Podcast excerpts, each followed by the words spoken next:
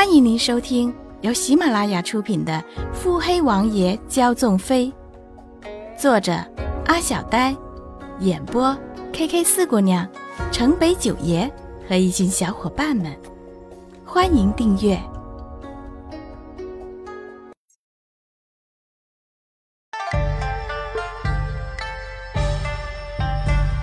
第十八集。在滚滚红尘中，能让自己拥有一份淡淡的情愫，过着淡淡的闲情逸致生活，那该是人生多么悠然自得的美丽啊！但这一字，一半是水，一半是火，水火本不容，却被造字者巧妙的融合贯通在一起，神奇而意蕴深邃。恰如这时的穆景欢，阳光斜照，倚榻而卧，一杯香茶，笑看花间蝶影嬉戏。若是教人眉目如画，这场景该叫多少英雄折腰？只不过，有多少英雄在意的是如花美眷，谁又会懂得那样山明水净的穆景欢？莫不凡自小便知道，若是有哪个男子看得懂自个儿表妹丑陋外貌之下的那颗七窍玲珑心，那么男子必定会窥探、庆幸与忧虑。窥探表妹的八面玲珑，庆幸自个儿发现一切；忧虑、忧虑、忧虑，会有别的人也会发现他的可人之处。当然。世人大多都很肤浅。莫不凡无奈的耸肩，换了一副要笑不笑的表情，一摇一摆的走到穆景欢榻前的小桌边坐下。少爷从不讲究。哟，小九。穆景欢生于九月，乳名小九，后来景字与九字音相似，家里大多管他叫小景儿。只有莫不凡还唤他小九，小日子还挺瓷实，倒是不像被退婚的怨妇。成，你这般，表哥就放心了。嗨，你看，我还怕你伤心，捯饬了个宴会。你说怎么还闹出这样的事儿？你没事就好了。说着，还拍了拍穆景欢的肩。穆景欢知道是他进来。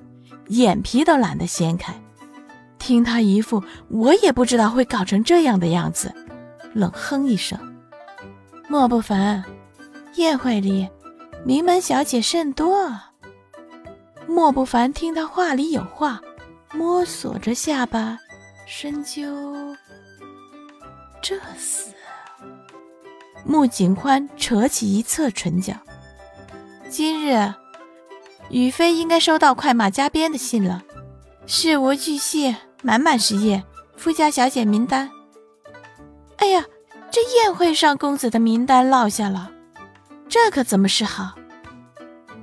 话语里无辜而狡黠，莫不凡满脸黑线。什么叫落了？分明是故意的，穆景欢，你就是蓄意报复。就是仗着我看上你们家的女管家，一再的打压小爷，等小爷哪天把你们家姑娘娶进门的，看你还拿什么要挟我？当然了，以上只是？漠视公子腹诽而已。江南一带的账，我替你管一半。审，一定要审！媳妇比天大，媳妇比天大，媳妇比天大！穆景欢睁眼皮扫他一眼，又闭上眼睛，不再开口。莫不凡两拳捏紧，青筋可见。说：“君子报仇，十年不晚；君子报仇，十年不晚；君子报仇，十年不晚。”答应帮我办件事，暂且先不说，有难度。不过。你能行？莫不凡不满的斜他两眼，冷哼一声：“抬屁股走人。都被坑了，媳妇儿差点都没了，搁这坐着干啥？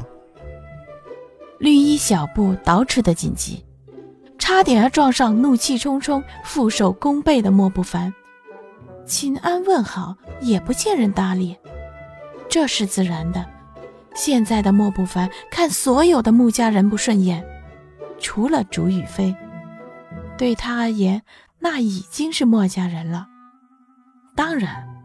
他似乎忘了，是他自个儿吃饱没事去招惹木信小姐的。绿衣撅嘴纳闷儿：这表少爷怎么又被小姐欺负了？绿儿姑娘的柚子用的甚好，甚好啊！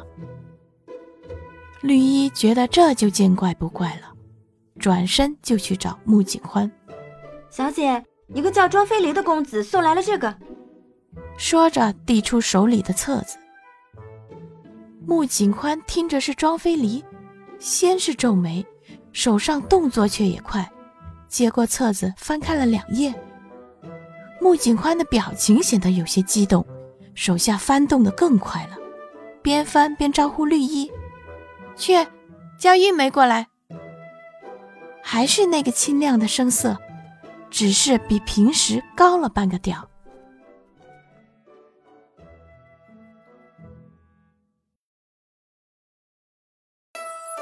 本集已播讲完毕。